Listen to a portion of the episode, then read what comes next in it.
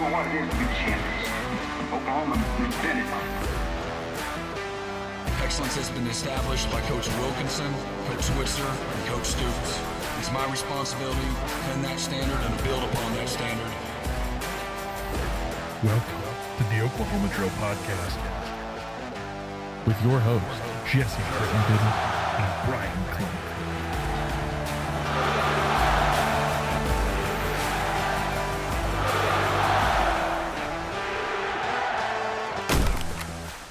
Hello, Sooner Nation, OU Insider subscribers, Coach Bryan Clinton enthusiasts, Baker Mayfield believers, which you probably should be after the thrashing he gave the Eagles, the team I hate more than life itself. That's not the right. That's not the right. That's not the way I meant for that to come out, but it's accurate. Baker Mayfield and the Bucs absolutely killed the Eagles. We're going to get into that because this is the latest episode of the Oklahoma Drill, a podcast fueled by OU Insider and the Rivals Network. I am Jesse Crittenden, and I am, of course, always, as always, joined by Coach Sir Bryan Esquire Clinton. I'm going to keep shaking it up. I'm going to keep, and keep you on your toes. Bryan, I know you may not uh, feel like you, you may not hate the Eagles as much as uh, as much as I do. But uh, Baker Mayfield, he's good in it. He's a good player, Yeah. good NFL player. good at football. Yeah. Like I, mean, it's crazy. He's had eight NFL coaches. Is that right? Is it eight coaches and, and Something. He's still able to. He's got twice as many playoff wins as the Browns do in the last thirty years, which is He ha- he has the same amount of playoff wins as my Dallas Cowboys uh, over the last several years. We're not going to talk about that. Um, yeah. Uh, it turns out when you uh, when you're not involved in the most chaotic, poorly operated franchise, maybe in professional sports, you can have some success like Yeah. Baker Mayfield. So there's been, you know, I think that was that was a pretty cool moment on uh on Monday night for OU football fans. But Bryan, we got a lot to talk about, weirdly enough, even though it's mid-January. this is usually when things are are dead aco- across uh at least college football. Um but a lot of stuff to talk about. I think that that are that is of interest to OU fans in general. And I think the first one, you know, we kind of talked about it last week. We talked about OU hiring Zac Alley as the new defensive coordinator. Well, I know you and I and many others got questions about when's it going to become official? Is there any concern? No, there was no concern. They had to figure some things out. They finally uh, officially announced him. Uh, when was that? Saturday. It was Saturday. Saturday morning. yep. I was I was in Lawrence, Kansas, in my hotel room, getting ready to go to OU Kansas basketball, and of course, that's when they decide to officially announce that Zac Alley had been hired as co-defensive coordinator. Mm, Um, but yes, as defensive coordinator, uh, Bryan, anything surprise you about uh about anything that was announced? And uh, does it feel good that you know the the wait's kind of finally over? There's no there's no panic among the fan base. They know Zac Alley's their guy.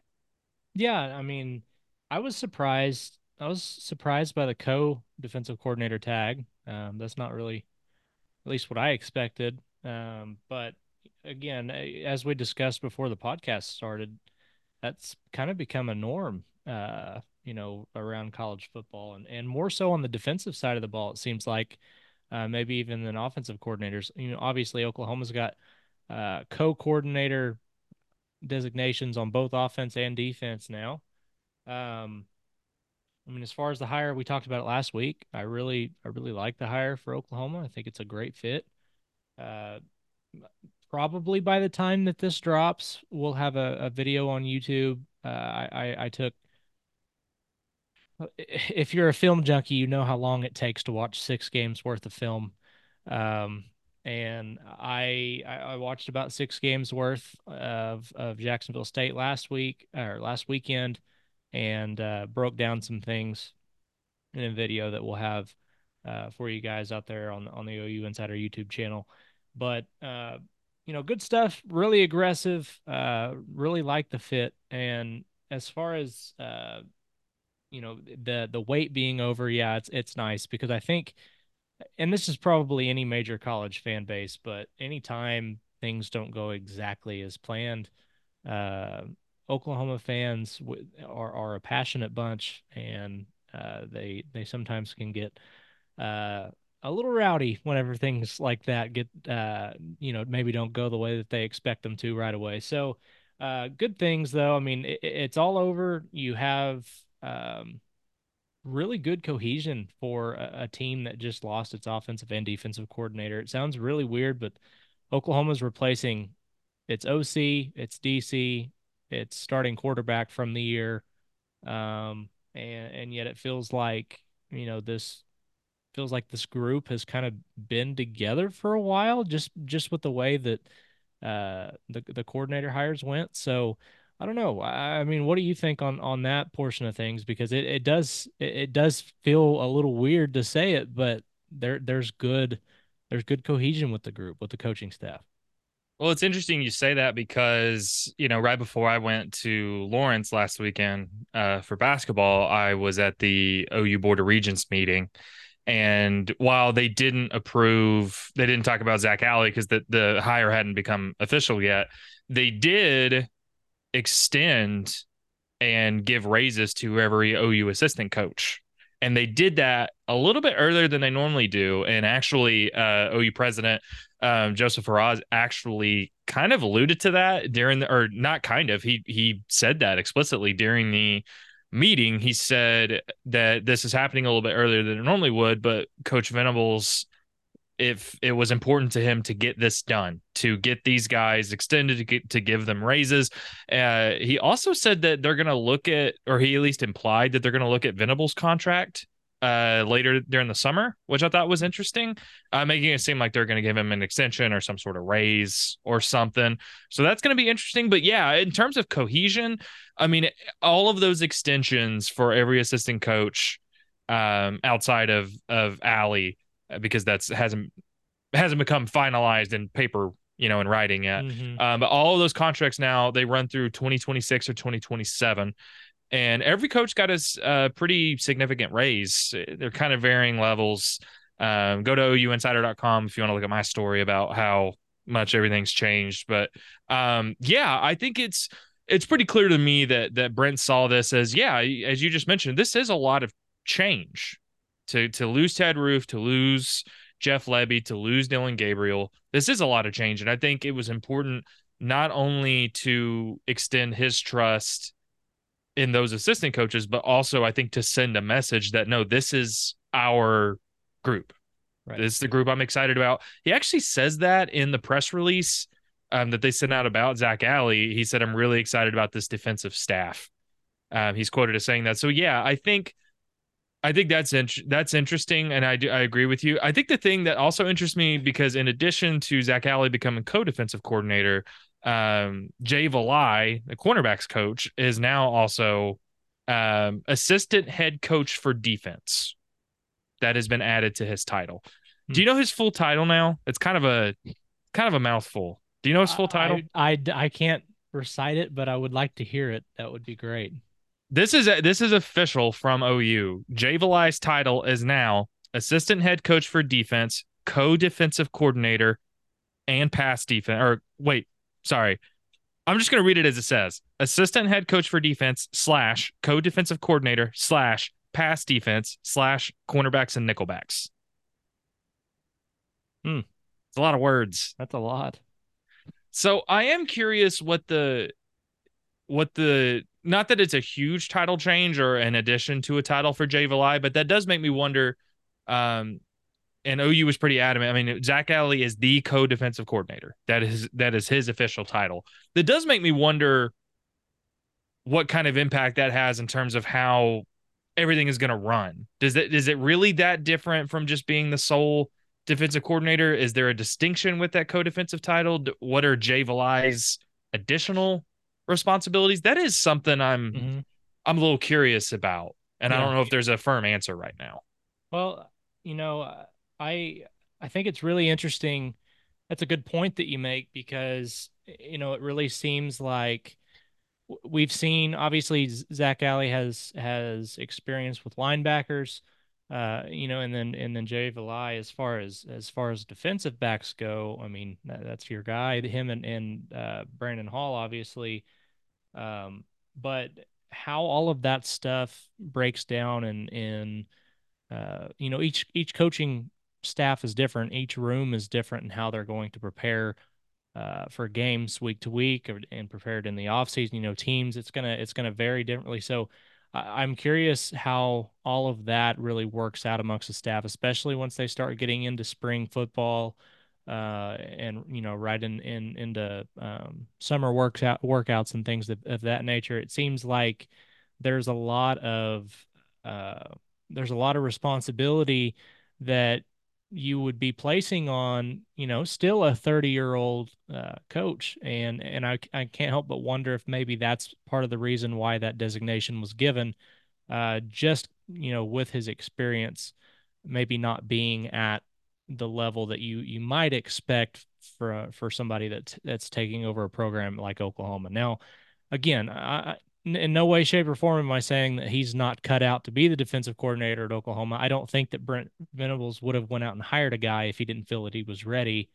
Um, and Brent has has spoken glowingly of of what Alley brings to the table. So, um, you know, probably at the end of the day, if I was to guess, it's it's more or less about uh, you know titles typically come with some sort of raise, and and Jay Valai has become a really valuable part of this staff. Uh, he's done a really good job, uh, not just in recruiting, but but helping develop the the secondary. And I think that that's probably a, just a good way of keeping somebody on who maybe has other opportunities out there uh, that that he might peak at had he not uh, gotten some sort of elevation this offseason. I agree. My guess is that while there is a while there is a co defensive coordinator title for Zac Alley. My guess is this is still Zac Alley's going to be calling the plays, yeah. and it's going to be a lot of working with Brent in terms of the framework and and mapping things out schematically, game plan wise, mm-hmm. and and maybe Jay Valai has a little bit more input from a big picture sense. Um, but I think this is, you know, I, I don't. I think it's it almost gets semantical. I think let me ask you this because I'm curious. I, I don't know how it really works, but is there any way that that this change in designation could affect ha- how or what they're able to do on like game day, like as far as being up in the box or being on the field level? Is there any is there any advantage to there being co designations, or is that just? I mean, it doesn't matter. It's pretty cut and dry how many coaches you can have here and there. This episode of the Oklahoma Drill Podcast is brought to you by Joy Mode. Looking to spice up your intimate moments? Joy Mode makes all natural and science backed supplements dedicated to helping men perform better across their core functions. It's a revolutionary alternative to the little blue pill, and it comes in a palm sized packet like your favorite electrolyte powder. All you have to do is mix it into six to eight ounces of water, wait 45 minutes, and watch the magic unfold. Here are the game changers. All ingredients have been assessed in peer reviewed journals, and all ingredients have been studied and researched in humans. You'll never go back to prescription or over the counter drugs after trying Joy Mode, and it's small enough to fit in your wallet and take with you on the go. It's the perfect travel companion. So go to usejoymode.com for 20% off with code INSIDER. That's 20% off and free shipping with code INSIDER at usejoymode.com. Joy Mode Ingredients with Integrity, and a proud sponsor of the Oklahoma Drill podcast. No, that's a. I mean, that's an interesting question. Not that I know of. Uh, I don't. I don't think so. Um, I think a lot of times because I mean that was even a that was even a question that um Seth Littrell got asked, uh, which is about you know is he going to be in, is he going to be in the box calling plays or is he going to be on the field? Mm-hmm. I, I it is I don't think so, but I don't I don't want to say that for sure. That's right. some, that's interesting to think about. Yeah. It is. Um, but the the the co defensive coordinator thing is also interesting because today, as we're recording, which is this is Wednesday, uh, it was announced that Ted Roof, the former OU defensive coordinator, is heading to UCF to become uh, part of their staff also as the co-defensive coordinator, Mhm. which is interesting. Um, he uh, he was at UCF in 2011 as the defensive coordinator. Now he's heading back as co-defensive coordinator. Um, but again, it's you know I think for one, just the co title is interesting, especially. Uh, you know, we talked about Zac Alley. You mentioned like his experience. He's 30 years old. Ted Roof is 60 and has been around a long time. But um, I think that if nothing else, this makes it pretty clear to me that um, what happened. I mean, what Brent Venables laid out in the press release about Ted Roof's departure is wanted to go in a different direction. Offered him a chance to to stay on in another role. Ted Roof said no. I want to keep coaching. What does Ted Roof do? He goes to UCF to become the co-defensive coordinator. Yep. It just seems. I mean, it was pretty clear that once the season ended, they just wanted different things. Brent didn't want him to be a defensive coordinator anymore. Ted wanted to be a defensive coordinator elsewhere. I think the UCF fit is actually pretty interesting. I think that's an interesting fit. What I mean, what do you think? Yeah, no, I agree. Yeah, that's that's that's exactly what I thought. Um, whenever the whenever the first report was kind of circulating around Twitter, um, that was my first thought was that's an- that's interesting. You know, because he was he was obviously with with Malzahn at at Auburn uh, for a few years and and helped them win that that 2010 season and 2011 national championship that they ended up winning.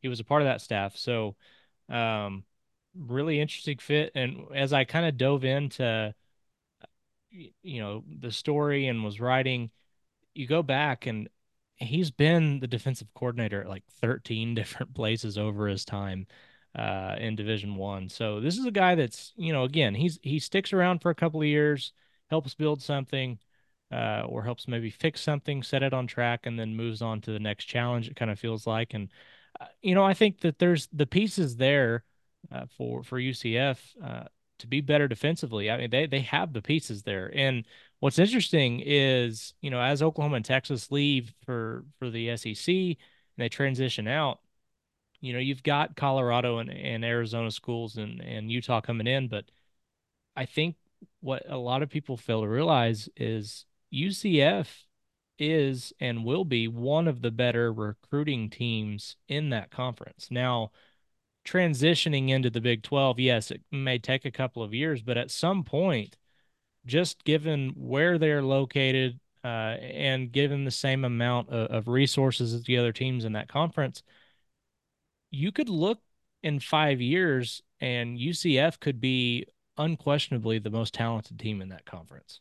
Like, yeah. I mean, from top to bottom. And so, you know, I, I think it's a really interesting fit for him because if they can get things headed in the right track defensively, uh, and, you know, they're bringing in KJ Jefferson – from Arkansas this year, if they can get things headed in the right track and get some momentum on the field going, I mean, that thing could really take off quickly. Uh, you know, they're they're in a really fertile recruiting ground.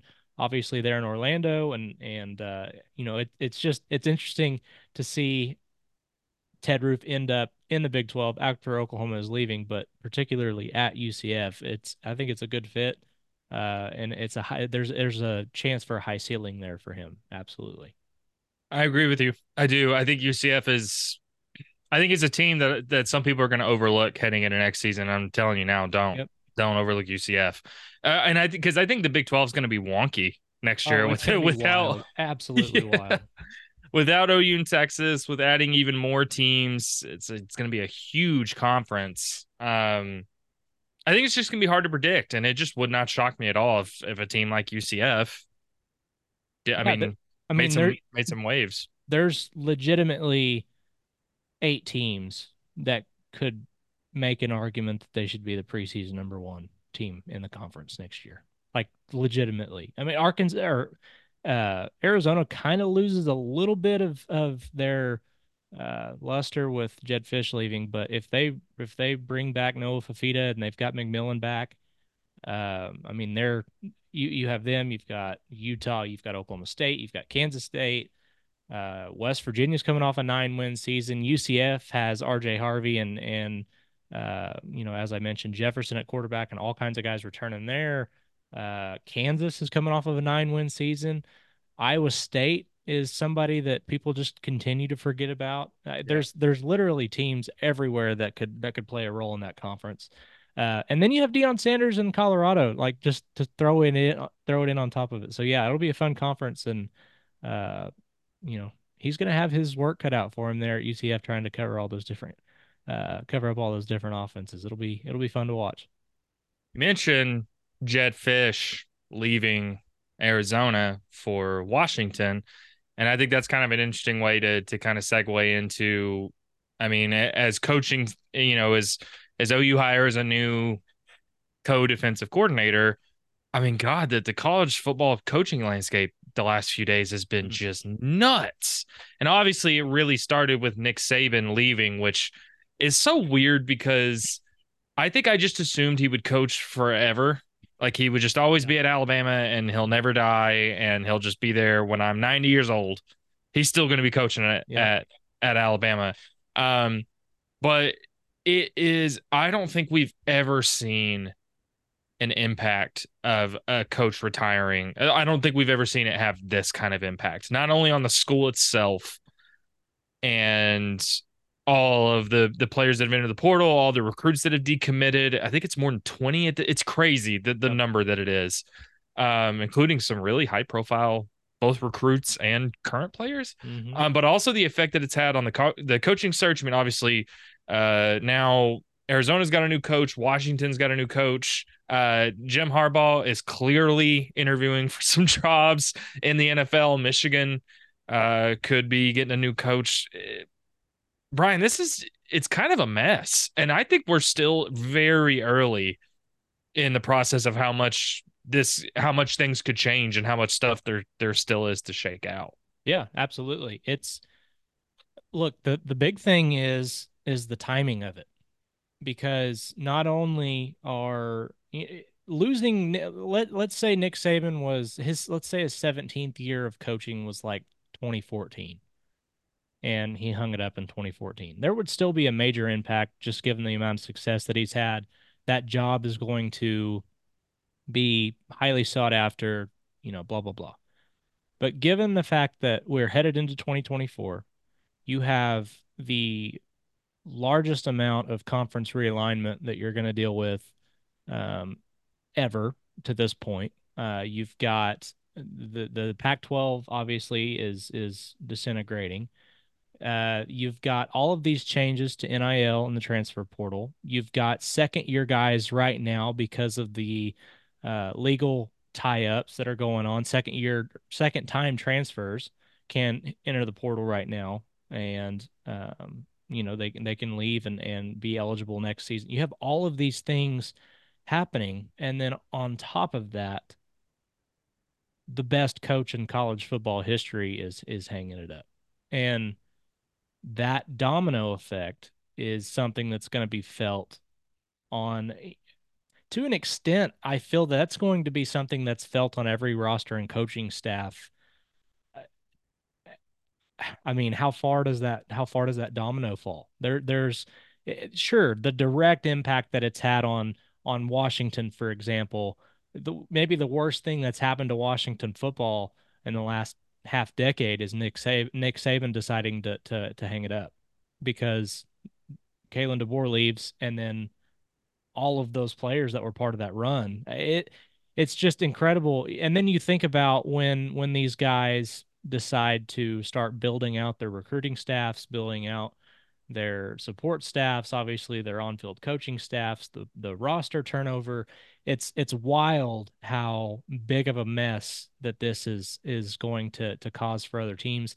And you know, it may not impact uh it may not impact Kent State directly, but I do feel like schools like that are going to have players or coaches or support staff plucked away from them in a result of you know as a result of the domino continuing to fall uh as other staffs and and uh, at other places are being built. So yeah, it's it's huge. And I'll be honest you know, it, it was a different feeling. Obviously Mike Leach passing away last year and, and losing uh, somebody like that such a tragic way, but to lose Leach and then to lose Nick Saban as far as football goes being on the sidelines in back-to-back years, uh, you know, it, it, one, it makes me feel old, but two, I just feel like college football just isn't. It, it doesn't. It's not going to feel the same. It's not going to feel the same with those guys gone. So,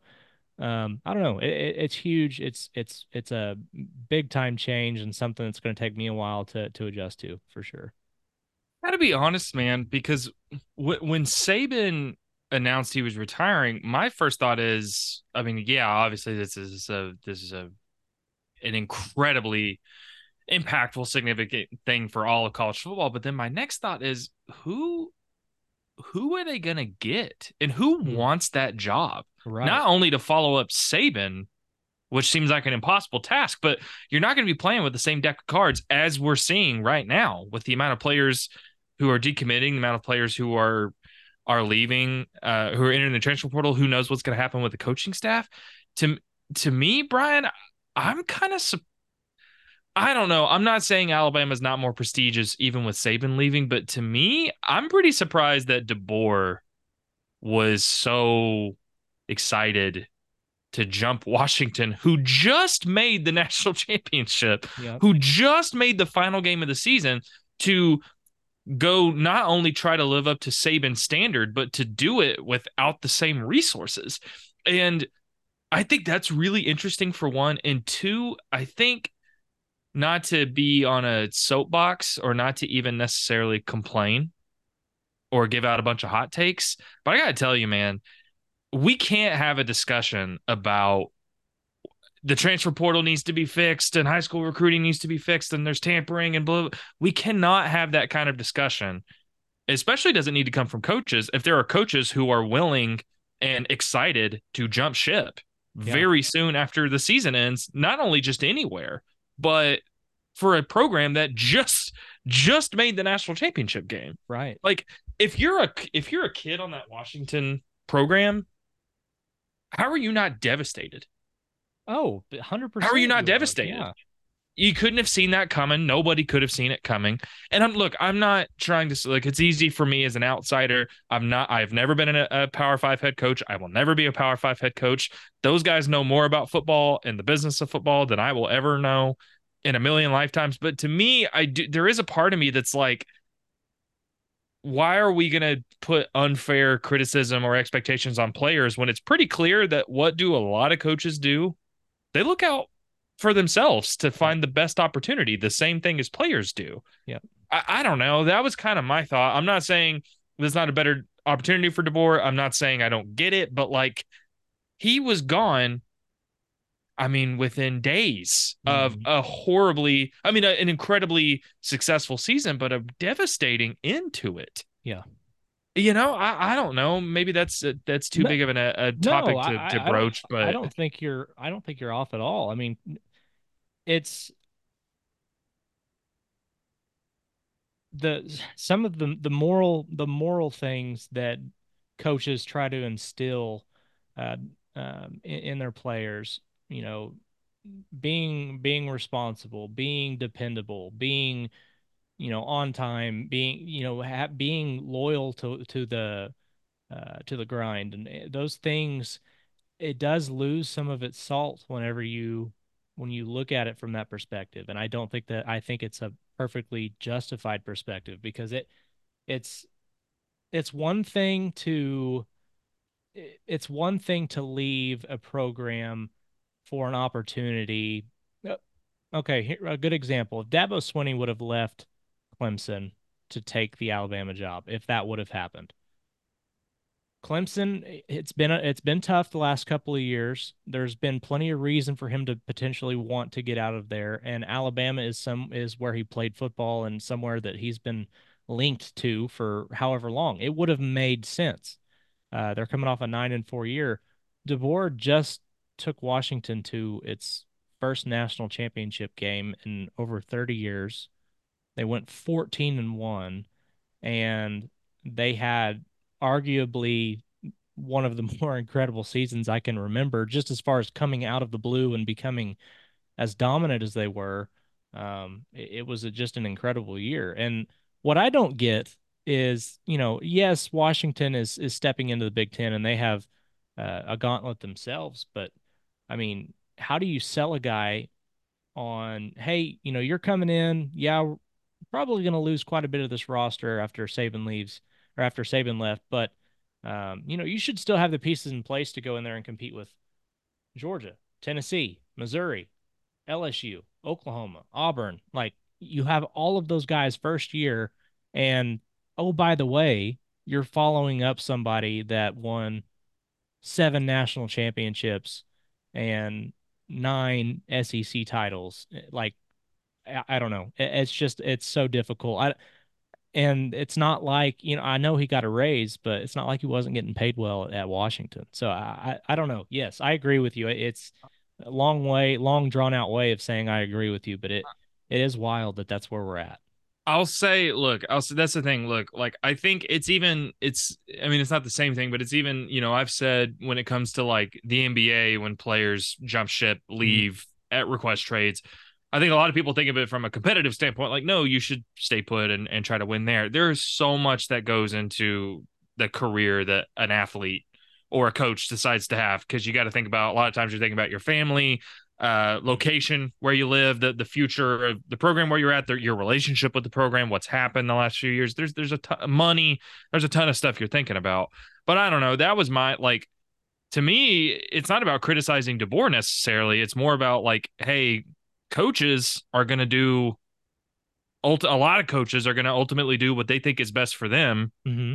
So I don't know why we sh- shouldn't be okay with players doing the same thing. It's it. Absol- yes. No, that's that's a good point. And maybe I was a, a little off kilter in trying to say what I was saying. I think I think we have I think we've walked the line we've towed the line with the difference between amateurism and professionalism in in college football and versus the NFL for a long time.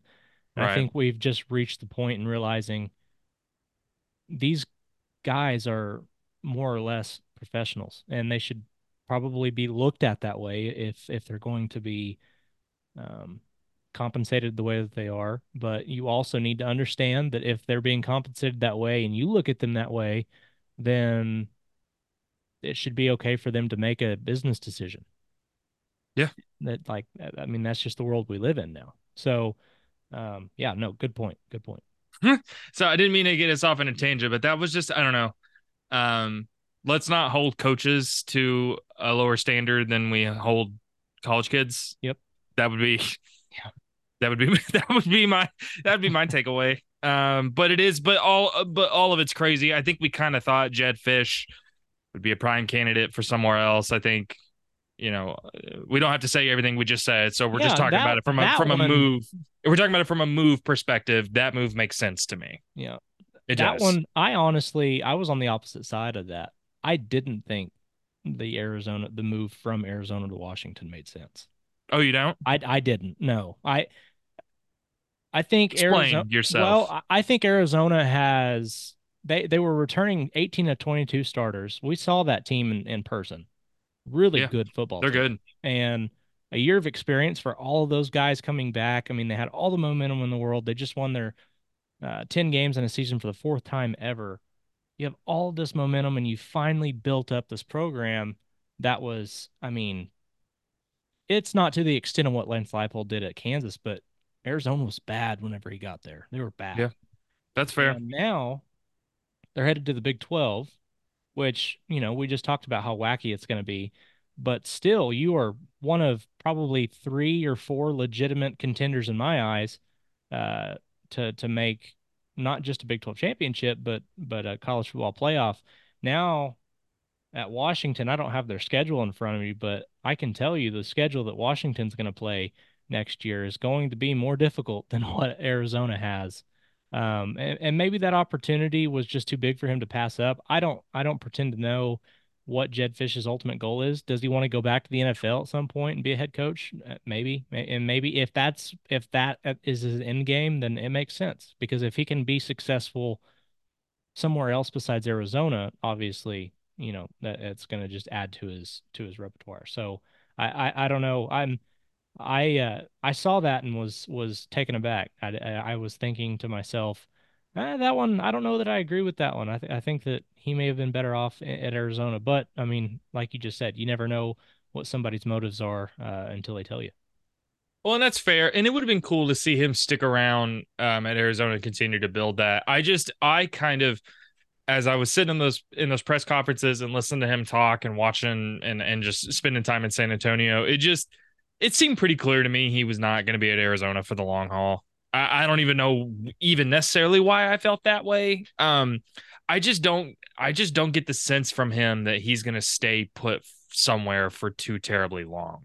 And I do think he, ultimately he's going to get at some point he's going to get snatched up somewhere in the NFL. Yeah. I'm not even saying as a head coach right away necessarily or ever, but Mhm. to me that that seems like a natural trajectory for him. And if you're while Arizona I think is going to be good, I think they're absolutely going to be a Big 12 contender if if like to me the move to Washington makes sense if that is true from that perspective in the sense of Washington's about to go to the Big Ten. It's a little bit of a bigger stage. Washington just made the the national championship game. Again, like I don't I think he's gonna hang around Washington for a couple of years and then see what else is out there. Yeah. And assuming assuming he has success at Washington. Did you see where he um they he was asked about acquiring his staff and he said that he was going to he wanted to try and get I'm paraphrasing here but he was going to offer every single coach from Arizona an opportunity to come and coach with him at Washington like just came out blatantly had said it. No, I didn't see that. So like I it was just odd to see like I mean we know that it happens but for him in a in a public forum to just come out and blatantly admit yeah I, I mean if they'll come here I want them I, I again it's just kind of where college football is now. Well, and see that again goes back to like again, I'm not I'm not going to judge anybody for cir- circumstances I don't know. I'm not in those guys' shoes, but like Mhm. again, if we're expecting players to be committed and for players to listen to coaches and for players to be bought in and and and be dug in and don't move, I mean, so I don't I don't know. God, I'm not trying to I'm not trying to beat a dead horse, but like, come on now, what are we what are we talking about here? Like at least have the same expectations for everybody, or just accept that this is the state of college football and we can't really be judging anybody. I, I don't, I don't Yep. know. I don't know. On to something else because this is I'm gonna get annoyed at myself for no reason. gonna make myself irritated. Um, I think we're still gonna see uh, college football. I mean, I think this is um the consequences of Nick Saban leaving and all, everything that that's going to change. I think we're still in the beginning. I think we're we're going to keep an eye on Alabama to see what all continues to come out of that. Not to mention that the portal window will open up again in the spring. Mm. Really curious to see what happens over the next couple of months. Bryan, it, it was pretty cool uh, on Monday to see because you know I know a lot of OU fans you know keep up with the NFL in some form or fashion. Like a lot, there's a lot of Dallas Cowboys fans, um, or there's fans of Baker Mayfield or Jalen Hurts or CeeDee Lamb or or Kyler Murray, whoever else. It was pretty cool to see not only Baker Mayfield and, and Jalen Hurts go against each other, um, but it was pretty cool to see OU tw- like a lot of OU social media, OU fans really locked in that game Yeah. and watching that and how cool that was to see those two guys go against each other. But to me, it was the reminder that, um, you know, and the, obviously the Bucs won that game thirty-two to nine, which just what a story for that team to to lose Brady and um, to pick up Baker, everything that comes with that. But to me, it was a reminder of like, while OU has a fans have a soft spot for a lot of OU alumni, like they're always going to cheer for a lot of different guys in the NFL. Mhm. Baker is the the affection that fans have for Baker and how much they root for him is second to none, man. I don't know if I've ever seen anything quite like it. Baker is always going to be a legend. Yeah. And I thought it was pretty dang cool to see them rally behind him and the Bucs get a win on Monday, getting a win. That, that was pretty cool. Yeah. It just was. It, and you're you're 100% correct. Like the the fandom that has persisted for for Baker Mayfield since he left. I mean, it doesn't feel like that 2017 season was really that long ago. Like I I mean, I remember it vividly. yeah, I mean, he's still he's still at the forefront of of Oklahoma uh, football, and just as far like I mean, just think about it on Twitter. Like there, every season that comes around, I mean, there's several. There's graphics or or or gifts or whatever that are are used, uh, and and they're centered around Baker Mayfield. And uh, I mean, I see more. I see more six jerseys at OU football games uh, than anybody else. Like even like current players, eh, there's still like Mayfield is is the guy there. So, um, yeah, it, it's it's incredible, and and for him, you know, I, I think what's really awesome is they they may go up to Detroit and, and run into a, a a juggernaut there, which is hilarious to say about the Detroit Lions. But Detroit's been really good, and even if their season does end this week, what Baker Mayfield has done this season, it was resurgent. I mean, it was absolutely a resurgent season for his career. I mean, he he this is the best season he's had uh, to this point in the NFL. Uh, that 2020 season was was really good with the Browns, but as far as him as a player, it was really he just looks comfortable. He looks like he looks like himself. If we're comparing himself to to what we saw from him at Oklahoma, um, he's having fun. He's the biggest fan of his teammates. He's actually able to, you know, it, it feels as if that locker room has really molded and and and joined around him and made him the nucleus of the team, which I think is a huge compliment considering that Tom Brady was that guy right before him. So if he wasn't living up to the standard of excellence or to a standard that um, you know was acceptable for that team, I think they would have either outed him like you know they would have said something about it. It would have been addressed um, or you would you would see it just in how he uh, you know is is talking with with the other players or the support staff or whatever on the team. Um, but this feels like Baker Mayfield's team. And it's just like I, I don't know. I think that's incredible considering he's following up the greatest quarterback you know that this sport's seen as far as accolades go um, it, it's just really cool and it's it's it, I'm I'm happy for the guy because as far as critics go with with how uh, animated of a person he is, there, there's there's no shortage of critics. I mean, that's that's always been something uh, that that he's been able to to use as fuel. But since his time in the NFL, being with some of the players and coaches that he was with in Cleveland, to now see him having success and people saying, "Okay, I was wrong about Baker Mayfield," is is just really awesome. Hard not to root for a guy like him it made me uh made me feel a little bit better after my Dallas Cowboys got uh, Just get it out, man. Just get it out. Just uh, you have the floor for 30 why, seconds. Just go for it. Why do we do this every year? We get to the playoffs and we forget how to play football. Like we forget like we just forget how to do I, am surprised we are we're the players are and coaches are able to get, to get to the stadium. I I'm just glad they're able to get out of bed. I'm I don't know how they remember to walk they got on the field against the Packers and just decided uh, they just they turned into vegetables out there. I don't understand. This we're the we're the first team in NFL history to win 12 games 3 years in a row and not make the conference championship game. First team in the NFL to ever lose to a 7 seed. First team or we were the only team on wild card weekend to lose at home. And I just I don't know why I'm you know what you muted yourself. Oh my, I'm so mad I'm muting myself. I should have seen it coming. I should have seen it coming. Mm. Why don't even I'm mad that I'm mad. I'm mad that I'm mad. I should have already accepted it. I should have known, which I did when it was 14 nothing. I accepted it. There was I knew. I knew. As soon as the Packers scored that first touchdown, I knew. Anyways, I'm gonna it made me feel better. better. It may I just it's it is um you know, uh at some point I, I joked that I'm going to take applications for a new team. I can't do that. Look, we're talking about commitment. We're talking about coaches and players, whether they should be committed or not. You know what? I'm not going anywhere. I'm staying right here. Now, having said that, I do hope there are some changes made. Uh, I kind of hope the roster is kicked into the sun a little bit. Okay, that's probably a little too much. There's some good. We have talent on a. Okay, sorry. It was fun to watch um, it was fun to watch not only Baker Mayfield win because that dude is awesome to watch when he's when he's good, but also to beat the Eagles. Now, I do hate that the Cowboys got beat so bad that it took some of the joy out of the Eagles getting beat. Like normally, I can always fall back on that. Like if the Eagles lose, I'm good. Mm-hmm. Took the joy out of that a little bit, but it was still it was still pretty nice. And I'm gonna tell you something, man. It's not only cool to see OU Twitter and social media OU fans, I think, have like a real rallying cry around Baker Mayfield and, and this mm-hmm. Bucs team. I'm gonna tell you this right now. If I was betting, I would bet on the Lions to win next weekend. I would.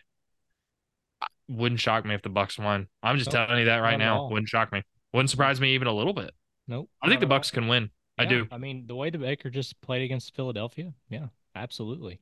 And if and if Baker is in an is in an NFC Championship game, oh boy, oh boy.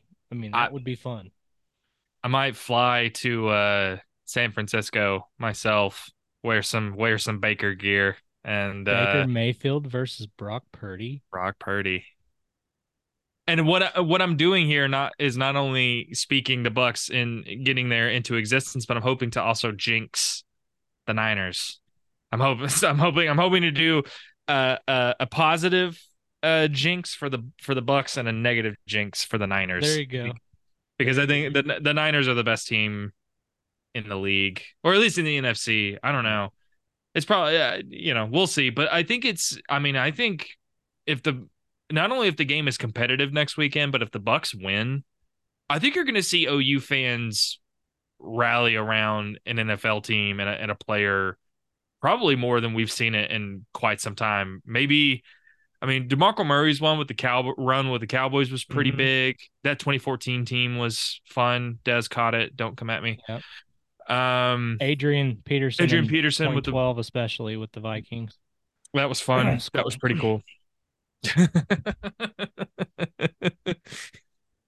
well, you're a, you're a Vikings fan, right? I am, yeah. I I know I know better than to get my hopes up because a kicker is inevitably going to dash those hopes. So it just you know, it is what I want to say there's a How I Met Your Mother bit about that. Yeah, I about the think there Vikings. is. Yeah, and I'll- there's something about kickers always quick, come in. and- quick story quick story i won't i won't keep it very long but um before i married my before i married my wife uh i think it was like the first it was the first gathering for uh something with her with her parents and the vikings were playing uh seattle in seattle i believe it was wild card weekend i think it was wild card weekend but it was when blair walsh missed that like i mean from the three yard line he just Oh, that's right. left That's right. I think that was that was the first time. And, you know, I I I watch my I watch my words pretty well. I I I I do a pretty good job keeping from saying saying things that I I probably shouldn't say. But when that happened, a four letter word came out of my mouth. I couldn't hold it in, and uh, Darn. yeah, that's what it was. Darn, darn the luck. Crap. Um, and mind you, my my wife's side of the family is not football inclined. They they don't they don't really care about any of that stuff. Uh, I mean, her I think her grandpa her grandpa is a is a Dallas Cowboys fan, but outside of that, nothing. So I had to explain myself. Uh, and, and it was probably at that point when I realized I I don't need to be this tied in to to what happens with the Vikings anymore. Well, that's well, that's fair. Um, and God, that was. But look, I get it for one because I genuinely the the Cowboys game ruined my night. Um, to to lose as a two seed, yeah, that's At home. hurts. Yeah. your best chance to get to the the NFC title game since the '90s. I get it, but to lose like that, especially, but also, man, if you don't have football in your life, imagine how miserable I know. that that you know. What would you God, I can't even I can't even imagine. I don't know. I don't know what you would do. What do you have? Where does joy come from? And mm-hmm. also heartbreak, but you can't have joy without heartbreak. That's Right. the that's the duality of football. Yes, the principles of life. Like, how do you have life without football? How do you learn know- anything? I that's how I mean. I mean, that's call. I mean, football, football and basketball. To be fair, like basketball is like one A for me, and- and football is like one A B. Okay. So instead of one A, one B, it's one one A and one B. A. Okay. one AB. Um, but no, I mean I'm kidding. There's actually moments uh where I've actually had moments like when uh when the Thunder blew uh the 3-1 lead of the Warriors in 2016. I was so disheartened that there was a part of me that was like, Jess, like I know this is a big deal, but like and I know you're sad, but like It's, it's just basketball. Like the angel and the Yeah. yeah. I was trying to tell myself, but I think it was just a part. But like then the other part of me quickly came over and was like, "No, this is heartbreaking. This is the worst you'll ever feel. This is awful. You'll never recover. You'll never recover from this ever. It's just I always going to be awful." Financially recover from. oh man. Well, it should be fun to watch uh, this weekend. A lot of fun games. Should be fun to to follow this Bucs team. Bryan, we we had a lot of other stuff that we were going to cover um, in this uh, in this time, but think we've we've run out of time sharing personal anecdotes about uh, how our favorite teams have have uh, have let us down. But you know, for for fans out there, don't worry. Not only do we have plenty of other football content on this podcast coming at you, but softball season less than a month away, man. Uh, OU is the undisputed uh, number one team in the country in every poll. They're in they're number one in the preseason Big Twelve poll. Mhm. Um, softball season's around the corner. It's so cool to see how um, people have uh, have rallied around softball. How much bigger it continues to get. How much success. I mean, what OU has done for the sport. It's so so cool. And uh, we, we you know we need to make sure that people know that you know starting next week softball. We're going to start talking about some softball on here. We're gonna Yes, we're gonna talk a lot about softball. We're gonna write a lot about softball over at OUinsider.com. Um, we're I mean, this is a huge season for OU. I think it's a huge season for softball. I think Mhm. this is this is going to be great. We're going to have all that covered and and more uh, here at the Oklahoma Drill and over at ouinsider.com. Make sure to like and subscribe. Uh, on this YouTube channel, we come out with a new episode every Thursday. Again, softball content starts next week. Or you can head over to ouinsider.com, become a VIP member where where we will have tons of written content. Uh, you know, with with softball season coming up, basketball season obviously still in the thick of things. I'm actually leaving uh, this podcast to head over to the Lloyd Noble Center where OU is taking on West Virginia in a game that is pretty important. Now, people who listen to this will know what happens by the time this comes out, but pretty big game. A lot of stuff happening. Junior Day for OU coming up next week. Parker and, and Brandon are going to have everything covered for us in that end. A lot of stuff you guys are not going to want to miss. Make sure to like, subscribe, go over to ouinsider.com. All kinds of stuff going on. Until then, Bryan and I will be with you guys next week on the Oklahoma Drill.